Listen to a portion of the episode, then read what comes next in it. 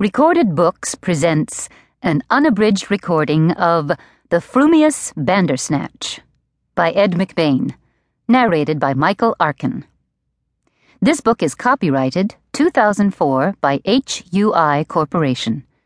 This recording is copyrighted 2004 by Recorded Books.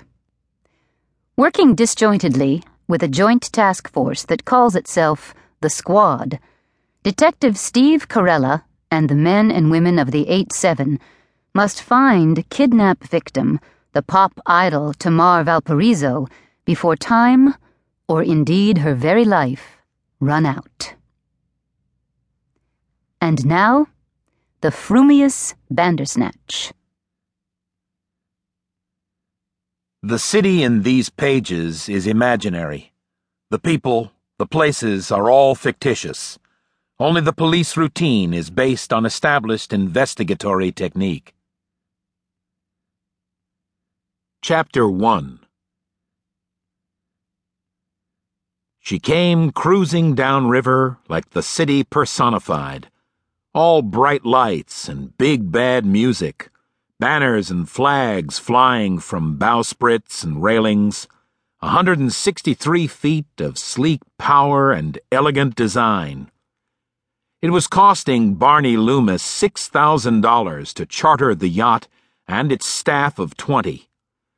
The additional cost of catering food and drink for 112 music industry movers and shakers was close to $12,000. Add the cost of the 10 piece orchestra and a 15% service charge and the 8 and a quarter percent city tax and Loomis figured the launch of Bandersnatch would cost Bison Records something like 25 grand overall. But it would be worth 10 times that amount if the CD jumped to the top of the charts.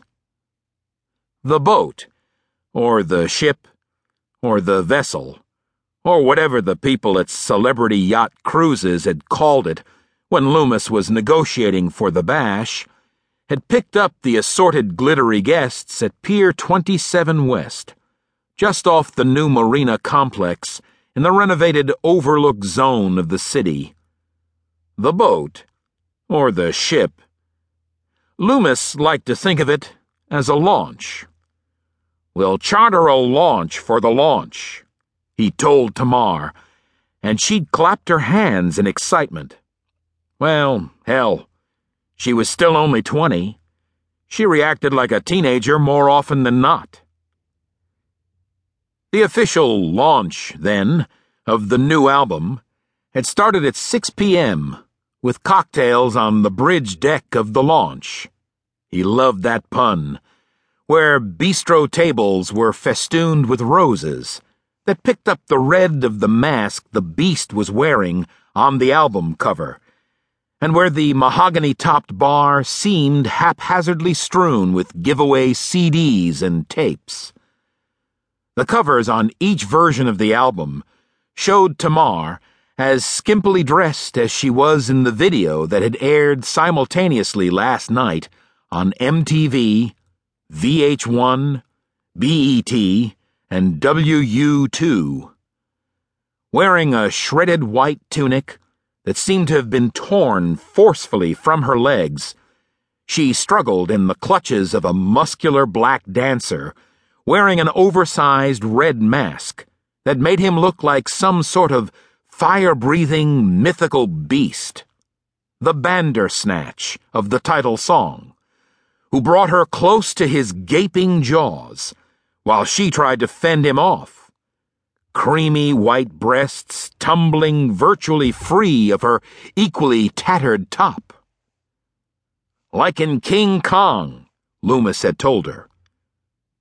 Like in King Who? she'd asked. Never having seen either of the movies. Well, she was only twenty.